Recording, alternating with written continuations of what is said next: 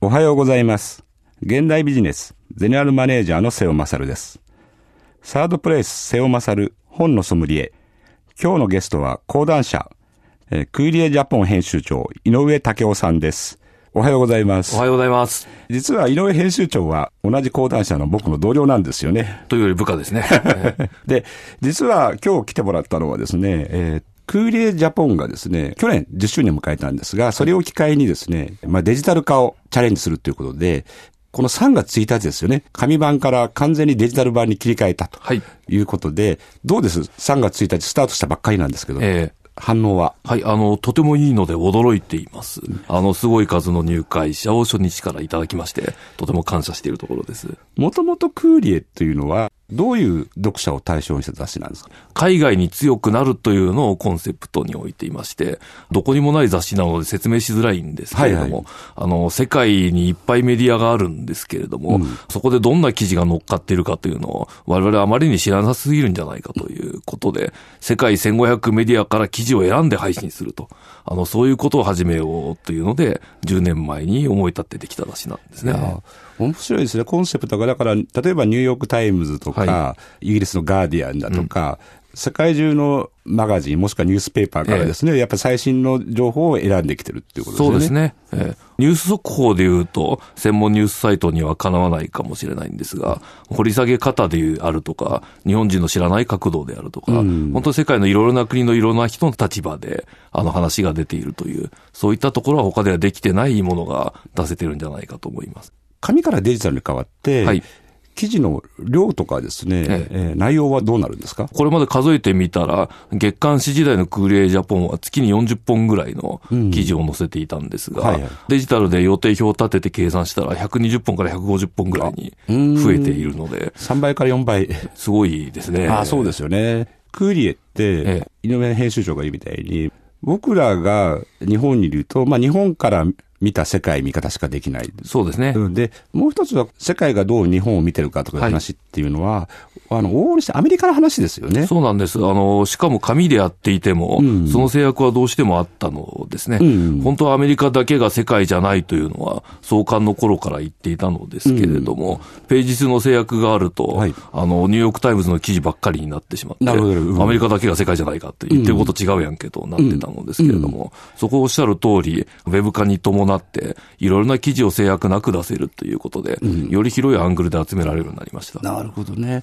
今こそ、例えばイスラムの話、はい、あるいは例えばヨーロッパで起きている移民の話、えー、なかなかこう単純化できないし、そうですねえー、まあ、国とかですね、立ち位置によって見方がそれぞれ変わってくる情報が多い時代ですよね。そうです。本当にいろんな人がいろいろな言い分があって、行動し発言しているので、それを多面的な形でちゃんと伝えたいなと考えています。なるほど。あの、僕なんかも取材してる現場で言うとですね、やっぱりクーリエってすごいファンが多いんですよ。ああ、ありがとうございます。出版不況とかなんとか言って、あの雑誌離れとかやりますけど、やっぱクーリエって本当にこう読んでる読者の方もそうだし、あるいは、あの、僕なんか普段取材しているベンチャー経営者とかね、うんうん、あるいは、あの、若いアカデミズムの人なんかも、あ、クーリエは読んでます、みたいな。ああ、ありがたいですね。うん、なんかそういうファンが多い雑誌ですよね、だからね。確かにそういうイメージがついてるような気がします。うん、あの、自分が現場で取材に行くときも、クーリエジャポンから取材に来ましたというと、ほぼ100%引き受けてくれますね。なるほどね。これが講談社の現代みたいな、うん、そういうところから来るとなんか断られたりすることがあるかもしれないんですが。いや、あのね、一昔前の、うん例えば文芸春秋とかね、はい、分厚い月刊文芸春秋ってもう、おじさん経営者みんな書きたいわけですよ、あそこに。なるほど。うん。あるいは日経新聞もそうですよね。そうですよね。。うんだから私の履歴書はやっぱり争いですもんね。うもう出たい。あの、日経でインタビュー受けたいって思うんですけど、うん今の若い世代の経営者は、やっぱりどこに出たいかって、やっぱりクーリーに出たいっていう。そうみたいです。その新しい時代の、まあ文芸春秋で言ったら古いけど、うん、 そういう感じかなって気がしますよね。そうですね。本当経営者、経済人の方もそうですし、あの言論人の方、研究者の方もお声掛けすると、あの大変喜んで出てくれるので、これはまあ責任が重いなというのと同時に、10年間かけてそういう肯定的なブランドが作られてきたんだなと実感してます。これからどういう記事を公開していくんですかあの、すごく乱暴に言うと、肯定的な記事、人の背中を押す記事というののは、前からあの意図されていたことで、それは続けていきたいと思います。なるほどあの。例えばスキャンダルとか悪口じゃなくて、はいそうですねもっとポジティブにはい世の中を良くしていくような気そうですね。あの、スキャンダダルやゴシップのようなものはやらない。もうアメリカの大統領がこんな予想もしないものがあって、どこの国も報じてないとこだったらやると思うんなるでほすどが。。まあトランプとかヒラリーの、なんかね、すごいスキャンダルとかね、そういうのね。はい。でも逆にトランプのいいところを探した記事とかは、日本でもそんな見ないと思うんですよね。ああ、そうなんですよね。うん。ところがフランスのメディアを見ると褒めていたりする。これから配信される記事ですけれども、はいあの、ルモンドを見ると、ええあの、マイケル・サンデルさん、あの、有名な授業はいはいをなすった方が、トランプにいいところがあるとまでは言わないんだけども、トランプの登場には一定の意義があるといったような論評をしているんですね。なるほどね。あ、それ面白いですね。えーこういうような大型インタビューなものをしっかり翻訳して載せて、いろいろな見方があるよというのを会員の方に届けたいと思います。なるほど、あそれ面白いですね。いや、僕あの、トランプってすごく気になってるのは、今回のスーパーチューズデーで、ええどうも共和党は実際トランプが勝ち残る可能性がすごく高く なりましたよね。なりましたねうん。で、もしヒラリーとの対決になるとすると、あるいはまあ全く別の方が出てくるかもしそれうないね、けあども、の、うん民主党はまだサンダースの可能性もないではないとそ思うでいます。すよね。実際、あの、あんまり日本では伝えられてないですけど、トランプって、例えば貧民対策的なことは結構は現実的なことを言ってるんですよね。そうですね。オバマケアじゃないけども、ええあの、貧民層の医療保険をなんとかしようみたいな話もしたりしてるわけですよね。してますね。だからそういう意味では、ブルーカラーの白人労働者、共和党を支えてるあの人たちに支持されるっていうのは、まあ、そうなんですよあのそうなんですよね、え極端なことは言ってるのは言ってるんですけど、あの、そういう政策を持ってる。はい。うんで、一方で、アメリカの大統領選ってすごい長いんで、ずっとやってますもんね。。やってますすよね。だからその間結構鍛えられていくというのがあります。やっぱ僕なんか古いので思い出すのは、やっぱレーガンがああ、うん、出てきた時ですよね。で、レーガンってやっぱ本末候補だと思われてて。そうでしたね。うん。その頃日本の新聞ではリーガンって書いてましたよね。そうそう、リーガンなんですよね。で、もう、どっちかってやっぱり、あの、極右の人で、そうそう、変なリーガンというあの元俳優の右翼が出てきたみたいなそれのイメージ感じだったのが、途中で変わってきましたよね。買ってきましたよね。でもやっぱり、この選挙戦の中で鍛えられて、そうですね。うん、大統領になると、あの、まあ、もちろん、ソ連は悪の帝国だ、みたいなこと言ったんだけども、でも結戦争はしませんでしたね、果日そう本と。、戦争もしなかった。で、結果的に彼頑張りでソ連が崩壊したりとかですね。そうでしたねうん。あと、あの、レーガノミクスっていう、まあ今、日本もイギリスもみんな真似した、政府を小さくして、はいどんどん国のやってる事業を民営化して、やる事業ですね。で、あそうですのね、うん、これを成功したりとかですね。あの、そういう意味では名政治家になったなんってでな。りましたね。そうですね。だから、あの、トランプもそういう面がもしかすると、 あるかもしれないんで、そのあたりが日本には伝わってこないから、その辺は知りたいなと思ってたんですよね。なんとなくただのポピュリストじゃないかみたいなところで言われているところを、もっと掘り下げた分析があったら面白いなとは思いますね。ですよね。だからさっきの、その、ルモンドの話なんか、えもうぜひ読みたいなと思いますよね。マイケル・サンデル先生はもうすごいリベラリストっぽい人だから、そうそうそうもっと厳しくトランプなんか許せんと言うと思ったら、ねえそうでもなかったと、うんね褒めてもいないんですけど、うん、なるほど。冷静に分析してるわけですよね。なるほど。他にはどういう記事を予定してるんですかはい。あの、同じような時期の大統領選をひあの視野に入れたものですると、ネイト・シルバーというデータアナリストがいるんです、ねなるほど。この人ちょっとわかりにくいんですが、あの、これまで大統領選の予測をして、必ず当ててる人なんですそうですよね。この人、オバマ大統領がええ当選した時に、まあ、いわゆる日本の選挙職をやって、で、それで全州をあの的中させたんですよそうね。なんです。全州の勝敗当てたんですね。そうなんですも半端ないですね。そうなんですよ。それが、しかも、これまでの調査っていうのは、まあ、アメリカでも日本の新聞と同じような出口調査をやって、ええ新聞社が全国的に調査をしてやったんですけども、ネットシルバーはニューヨークタイムズだったけども、むしろあの、ネット上のビッグデータを分析して、そうです。データ解析です。そうなんです。データ解析で勝ったと。そういう意味で言ったらもう、あの、全米の新聞社が驚愕しちゃった。そうですねちょっと映画の宣伝みたいですけそど。うですね。足で稼いでる人たちの向こうを張って、データ分析だけで全部当てちゃったんだから、すごい人ですね。すごいですよね。ええだから本当にもうなんか注目されてる人なんだけど、その後ね、独立してメディアを立ち上げたりね、する。えそのネイト・シルバーの記事を。そうなんです。あの、これ編集部員の人間が見つけてきたんですけれども、うんああ面白の、い彼が向こうの動画サイトで、ええどうやら今回の大統領選はこうなるっていうのを答えた動画が存在するらしいんおですよ。ーほんと、あ、それは見たいな。見たいですよね面白いですね。へで、ーそれをちゃんと日本語で翻訳して、伝えたら、これはちょっといい予測記事できるんじゃないかなというのあーで、今からワクワクしておりますな。るほどね。あ、それは読みたいですね。楽しみですね。やっぱりそういう意味ではこれまでのやっぱ日本の雑誌にないような、はあるいは日本のメディア取り上げないようなデータが、あるいは記事が相当用意されてるってことそうですね。こういうような形で、あの、人が偉い知見を売ることができたら、もっと世界に行くのが楽しくなるし、あの、あるいは怖くなくなるんじゃないかなと思います。なるほどね。いや、おれ楽しみですよね。実際にはい今デジタル化して読者からの反応みたいなのも来てるんですかすごく期待するという声が大きいです。んこれまで月に一度待たなければ読めなかったとか、はいあるいは発売日の時期は自分は海外出張に行ったりして、今月買い損ねた、そんな話もあったのですけれども、これからも一度も読めるので、もうすごく嬉しいと。なるほどえーしかもいろんなジャンルの記事が、さっきは政治に寄った話をしましたが、あのカルチャーであったり、あのトラベルであったり、いろいろな情報も現地紙から持ってきて載せているものですから、それぞれの関心に応じていつでも取り出せるというので、かなり喜ばれていますね。なるほどありがたいことです。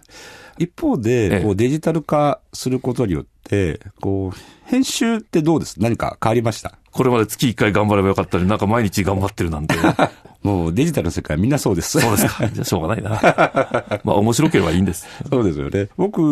も実は現代ビジネスデジタルサイトを立ち上げるときに、まあずっと週刊誌をやってて、で、それから切り替えたんですけど、まあ、週刊誌って締め切りが終わると、はいやっぱ一瞬切り替えられるんですよね。そうですねうん、なんか、考慮と言って印刷所に原稿送ってしまえば、もうあとは印刷されるだけなんで、そうね、もう知らないってあれですそね。うですよね。もうそこはもう出来上がる待ってる間で、まあ一杯ちょっと飲んで。そう、誰かが売ってくれるからリフレッシュすもう飲みに行こうみたいな感じになでりますすよよね。ね。ネットになるともう日々大変ですよね。で、あの、記事を作るだけじゃなくて、これまでと変わったと思うのは、週刊誌って、まあ、記事を作ってしまえば、さっき言った印刷所に渡して、で、その印刷所から、まあ、本屋に行ってですね、それが、まあ、読者の方が、まあ、書店さんとか、あるいはコンビニで買ってくれるわけですよね。なるほうど。ん。で、そういう意味で作ってから先っていうのは、僕らはなかなかわからない。そうですね。逆にシステムできているから余計なこと言ってもという感じがありましたね。そうなんですね。そこに載せちゃえば、まあそこでおしまいで、あとはもはういその担当者の本屋さんのやり方、取引さんのやり方を待つみたいな感じだったんですけども、デジタルって実は全くそこが違うんですよね。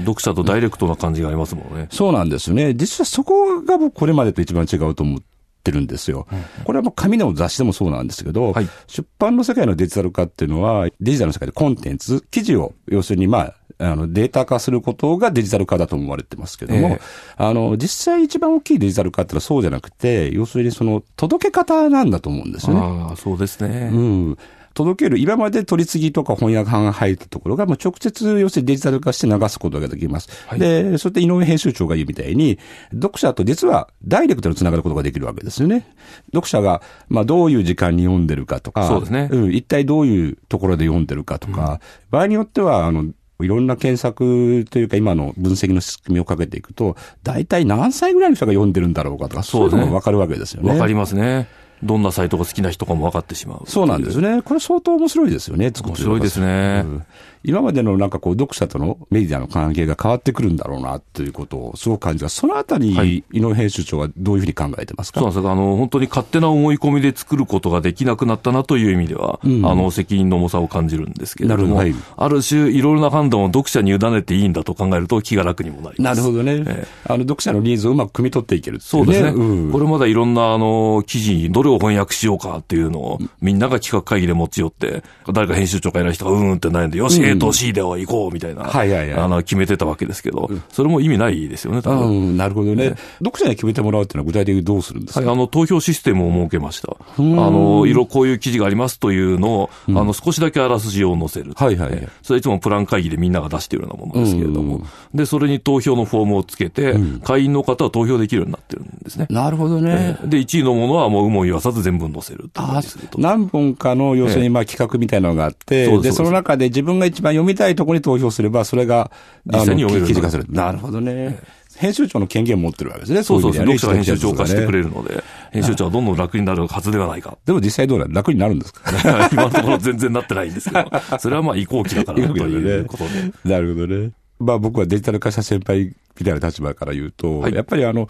紙の世界って、やっぱりすごく、あの、夜型なんですよね、基本はね。まああの夜中までやるのが偉いみたいなのありましたね。そうですね。まあ、やっぱ徹夜するのが当たり前で、実際それはなんか原稿が夜中に来るからもうそれもしょうがないみたいなとこもあったりしたんそうでですすけど。ね。で、朝から印刷所が動くから、それまでなんとか訂正を整えるっとてい。いううことですよね。むしろ僕らはデジタルになるとすごい逆で、現代ビジネスもそうですし、あるいはクーリエなんかでも、やっぱりビジネスパーソンの方が、ええ読む方が多いと思うんで、そうすると、まあ朝の、例えば、まあ6時とか7時はにい配信しようとか、あるいはお昼に配信するにしてもですね、やっぱり、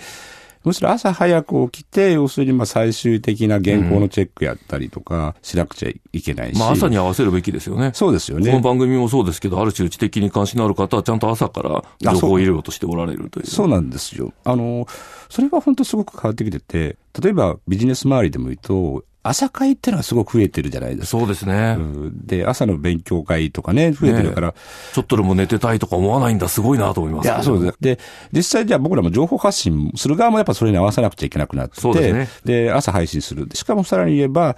記事を載せてからですね、それがどう流れていくか。はい、それがまあさっき言ったようにデジタル化することによってこう見えるわけなんで、そうですね。それをチェックしたりするのが編集長の役割っていう部分が出てきますよね。うんうんどう読まれたかということもちゃんと責任を持たなければいけない。そうなんです。夜型から、えっ、ー、と、朝型への転換して、で、朝はもうそういうのチェックしなくちゃいけない。という意味では、編集者の仕事がすごく変わってきてるなっていうそうですね。感じですね。もっと読者と寄り添うことは求められるわけですね。、そうですよね。うん同じ時間に行動して、読者の行動をリアルタイムでちゃんと共有できるようにするという。そうそうそう。そういうことなんだよね。だから、うん、昔はどちらかというと、マスコミ人で、特にこう雑誌を作ってる人の中には、アウトロー文化とか。まあ、言いたくないけど、そういうとこありましたよね。ね、そうですよね。まあ、俺が好き勝手るから読者ども黙ってついてこいみたいな文化は。ありました。ありましたね。うん。だから俺たちは普通のサラリーマンじゃないんだ、みたいなそうだったけど、ね、もちろん僕はアウトローの部分はすごく大事だと思うんですけど、うん、ある枠組みを外したりとか、うん、あるいは権力批判したりすることにおいては、そういう部分大事だと思うんですけど。はい、その通りです、。うん。で、それをなんかファッションでやっててもしょうがないっていうことですね。そうですね。うん新年でやるんだったらむしろ、あの、我々も大いにそれは載せたいですそうですよね。うん、だからそれをさっき井上編集長がみたいに、やっぱり今の時代はそのファッションとしてのアウトローじゃなくて、本当にちゃんと一般の読者の方と寄り添う形で、う,でね、うん、一緒の生活を送り、で、その中で同じ悩みを抱えたりとか、うんはい、あるいはそれをうまく言語化したりとか、ね、企画化するってことが大事なんでしょうね、うん、そうですね。本当に若い読者の人たち、いや、若くない人もそうですね。うん、皆さんもっと自分がコンテンツに触れることでいい人間になりたいと思ってるような感じがあると思います。あそうですよね。いや、そ、うん、そこは本当に新しい時代だっていう感じがしますね。あんまり人の足を引っ張るような話を、あの、夜中やるとかそういう感じでもないんですね。あそうなんですよね。ね自分も周りももっと良くなりたいし、そのためにどうしたらいいだろうかというのがあるのかなと、朝会を見たりもしても感じます。あそれはありますね。特に若い世代、それ感じますよね。自分自身の学生時代とか思い出すと、うん、実は僕年51になったんですよ。そうすると、その80年代ですよね、あの、学生時代送ったのは。なるほど、うん。で、その頃って、大学生って、私をスキーに連れてっての 時代なんですよね。で、景気がいいじゃないですか。そう、景気がいいです。ま、まさにバブル一歩手前みたいな感じで、うん、で、そうすると、スキーだとか、うん、なんかそういうファッション、でホットドッグプレスみたいなのがこう流行ってるみたいで。じゃあもう4畳半でずっと麻雀って感じでもなかった実態はそうなんですけど。 そうなんですか。実態はあの、なんか友達の貧乏景色に転がり込んで、こたつで4人で寝るみたいなんですけ ど、でも、やっぱりその憧れるのはそういう消費トレンドだったりとか、うん、あと、例えば政治とかね、考えるのは、まさにその前の世代で暗い、あの、段階の世代とかが、ギリギリ学校に大学行ったら大学封鎖があったりとか、うん、縦勘があったりっていう時代だったんでやったんだけど、あれいうのをやってるのはオタクの世界だみたいなね。やっぱりネクラとか言われてたんですあ、そう、まさにネクラだったんですよ。恐ろしい言葉だ。そうそう。で、ところが、今の若い人たちに会うと、とてもすごくね、例えば政治とか、世の中を変えるということですね、うん、ポジティブじゃないそうですね。、うん。ねそこがやっぱりこれまでの世代と違うなってすごい感じますよね、うん本当にそう思います。もっと世の中を良くするにはどうしたらいいかということで、うん、しかも自分が何ができるかということに対して自覚的なんですよね。そうなんですよね。そこはやっぱ違う。で、そこに合ってるのが多分クーリエなんですよね。ああ、なるほど。そうだったのか。そうなんです。あの、どういうことやっぱりほら、週刊誌って人の足の引っ張るの得意じゃないですか。そうですね。もう、あの、ゲスのなんとかもそうですけど、うん、でも、今、あの、もちろんそういう話は面白いんだけど、うん、若い世代求めてることはちょっと違うって感じ、ね、あんまり人様を貶める話ではないみたいですね。なんですよね。確かにクーリエはそういうことでは背中を押すと言い続けてるわけですから。前向きになる人たちに寄り添うメディアであったんですよね。そうなんです、ね、これからもそうありたいと思います。楽しみですね。えー、今回、クーリエはまあデジタル化したわけなんですけども、はい、雑誌市場ってどんどん小さくなってきてるんですよね、そうですね。ね実はまあ現代ビジネスを立ち上げたのがちょうど5年前なんですけど、はい、実はこの時も当時ですね、えー、まあ講談社と月刊現代っていう雑誌が休刊になって、はい、朝日新聞という論座、うん、文芸春という諸君、まあで、総合しか次々なくなっていくっていうでで、その流れはまあ正直止まってないなっていう感じはししてるんですけども、ええその雑誌の未来みたいなものを、はい井上編集ではどう見てますか紙のスタイルでパラパラめくる雑誌がなくなることはないと思うのですけれども、うん明確にマスを狙った雑誌というのは、どんどん成り立ちづらくなっていくような気がしています。なるほどね。ざくっとした大きい総合誌みたいなものが整理しにくいってことですね。そうですね。多分、あの、読者はもっと自分が良くなりたいということを考えているのであって、その場合、あの、自分というのは、あの、誰でもいいようになった、あの、替えの利く自分ではないんですよね。なるほどね。うんだったら本当誰でも喜ぶように思わされている、うんえータレントの動向でがそういうことばっかり載ってるものというのに、うんそんなにお金を払う気はみんななくなるんじゃないか。むしろ紙の雑誌に払うんだったらもう自分の部屋に置いておきたい。うんそういうものだったら買うだろうということだとは思います。なるほどね。まあそういう意味で言うと自分の趣味にすごいマッチしたものだそうとですか、ねあるいは作る側もそれを想定していかないと読者の顔をちゃんと見とかないとダメだってことね。です。ね。で、恥ずかしながら我々はもうマスをやるのだということをずっと考えて、あの、やってきたところですので、んそういうある種の質的な変化には対応できていないのかもという、そういう、まあ、点は、まあ、懸念点としては持っています。なるほどね。だからそこが多分今切り替える時期なんだよね。ですね多分ね。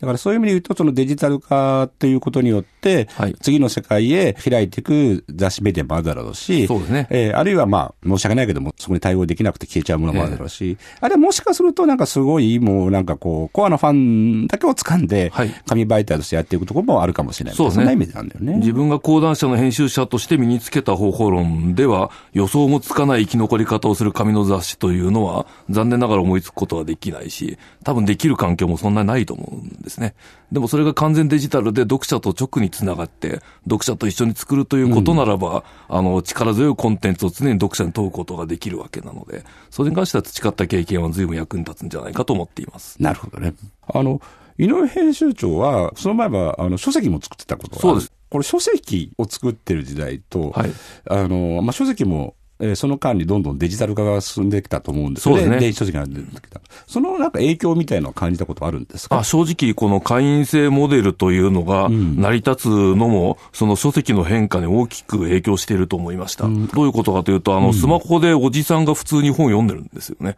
LINE じゃなくて電子書籍を読む。はいはいどういうことかというと、お金を払って長いコンテンツをインターネット経由で読んでる。なるほど、なるほど。うん。それは別におじさんに限らず若い人もそうですけれども、それは書籍の流通を見ても明らかにそう感じました。なるほどね。 Kindle 版が売れてると言っても、Kindle の端末で読んでるわけではなくて、スマホでありタブレットで読んでいる。よくあの、電子書籍、Kindle とか Kobo とか言うと、ええあの、電子書籍端末っていう、まあ、専用のそ端うです。末ハードの発ですよ想にねなっちゃうんですけども。うん、それで読んでるんじゃないかってイメージがあるけど、実際そうじゃないわけですそうなんです。アプリを入れてみんな自分の端末で読んでるんです。そっか、そういう本を読む、ちゃんとテキストでこう情報を得たいという世代にとって、要するにスマホから情報を得るっていうのが当たり前になってきてるそういうことですね。うんですからこれまでの偏見としてインターネットのテキストに誰が金を払うのか、あるいはみんな短いものばっかりしか見ないんじゃないか、はい適当な悪口ばっかりやるためのものじゃないかと思っていたんですが、実はそうではなかったというのは読書習慣の変化を見ても感じていました。あ、そうか、そこが大きく変わってきてるわけですよね。であるからこそ、あの、スマートフォンを通じて、ク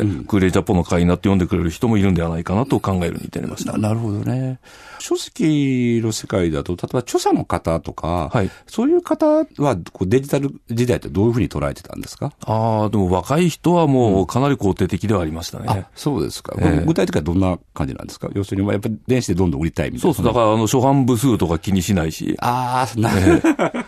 初版部数何もでもいいっすよ、みたいな感じで、なるほどねあの、別に本が出来上がったら、まあ、田舎のお袋とかが、あの、喜んでくれればそれでいいんで。なるほどねあとはそれを使ってブランディングをして、あの、インターネットを使ってどのようなマーケティングをするかというためであるし。なるほどね。そのためには、あの、いいコンテンツをこうやって講談社で作れたことはとても意味がある、意味があることだったと。だから本当のコンテンツを流通させるというところの、流通部分まではあんまり講談社に期待してなかったのかと。なるほどね。作る方には期待してたんだな、という。むしろじゃあ、まあ、流通、プロモーションみたいなのは作家が仕掛けていくみたいな、そんなイメージなんですね。あ、の、本当に勝手になんかいろいろなイベントを作家が自分で持ってきたりしますからうね。ん、なるほどね。ありがたいことですけど。うんまあ、ツイッターとかフェイスそうブックそうでああいうのも使ったりとかするわけですよね。あ、Facebook でこんなにすでにこの本にファンがついてるすごいな、みたいなのを、後からおじさんが追っかけてみるだけという、ななるほ恥どずかしい事態もありました。なるほどね。そうか、面白いですね。昔はやっぱり作家の方っていうのは本当にその、僕らも話してると、僕の本は初版どれぐらいみたいなことで、で、一喜一憂したりしてるわけですよね。もうな私の力作に何部しか部数をつけないのか、はい、すいません、みたいなまあ、そうなんですよね。で、まあ、こんなことをね、あんまり大きなことで言えないんですけど、やっぱり出版社って、どんどん市場が苦しくなくなって、あの、初版する部数も少しずつ減らしてきたところもあるんで。残念ながらそうですね。そうですよね。だから昔の方だとね、こんなに少ないかって言うけど、うん、そんなことなくて、今の時代だったらこんなに多いんですよ、ね、結構頑張ってますよって言いたいんですけどね。そうなんですよね。そうか、でももう、若い世代ともそういうやりとりなしに、ええ、もう要するに、あの、いい本だったらこうやって俺たちがもう電子版でどんどんどんどん売ってやろうと。えー、言うまでもなく、あの、同時で電子書籍は作るんですよねぐらいの確認は最初であって。なるほど、ね、そこで、いや、電子書籍めんどくさいでやりませんって答えたら多分喧嘩になるんでしょう、ね、なるほど。幸いにして講談社はそんなことはなく、ちゃんと作れるので。そうなんですよ。講談社は電子化とにかく。はい、積極的にやってる会社で。ね、なるほどね。あの、その中で、そのネットの中にコンテンツがいっぱい溢れてる、ええ中で、やっぱりここ数年注目されてきたのが、コンテンツがいっぱいありすぎる。で、なおかつ、でもその中にもすごいいい加減なね、でたらめな情報が多すぎるっていうわけで、まあ、キュレーションっていう概念がネットではすごく、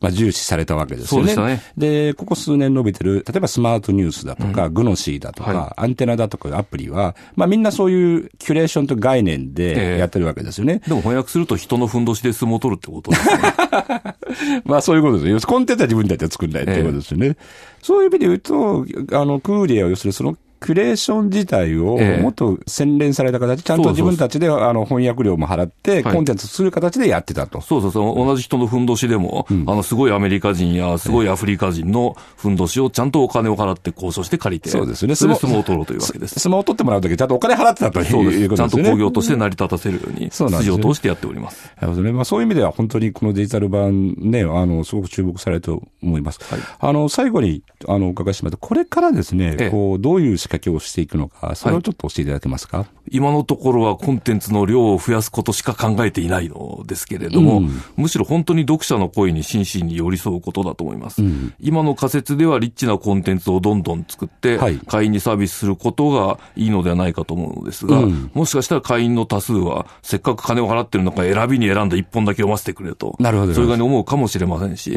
そういうあの動向がつかめたら、躊躇なくそちらに切り替える勇気を持たなきゃいけないのかなと思います。なるほど。ですから謙虚に勇気を持って読者の思考をちゃんと寄り添っていくと、それを一つの目標にしたいと考えています。なるほど。ということで、あの、クーリエジャポンはこれからデジタルのマガジンとしてうんと進化していくのですが、ぜひ皆様にもご覧いただきたいと思います。クーリエという文字で検索していただけると簡単にたどり着けます。で、月額980円ということになっているんですが、無料の記事もいっぱい載せておりますし、会員専用のエリアも3月いっぱいは無料ということでやってますので、ぜひ一度ご覧になっていただければと思います。、はい、3月いっぱいは無料で登録できると。はいそういうことですね。4月以降は980円、ね、はい。月額980円ということになっております。もう980円ではもう読み切れないぐらいの面白いコンテンツをどんどん出していきますので、ぜひ見ていただければ。いろいろ編集頑張ってください。頑張ります。今日はどうもありがとうございました。ありがとうございました。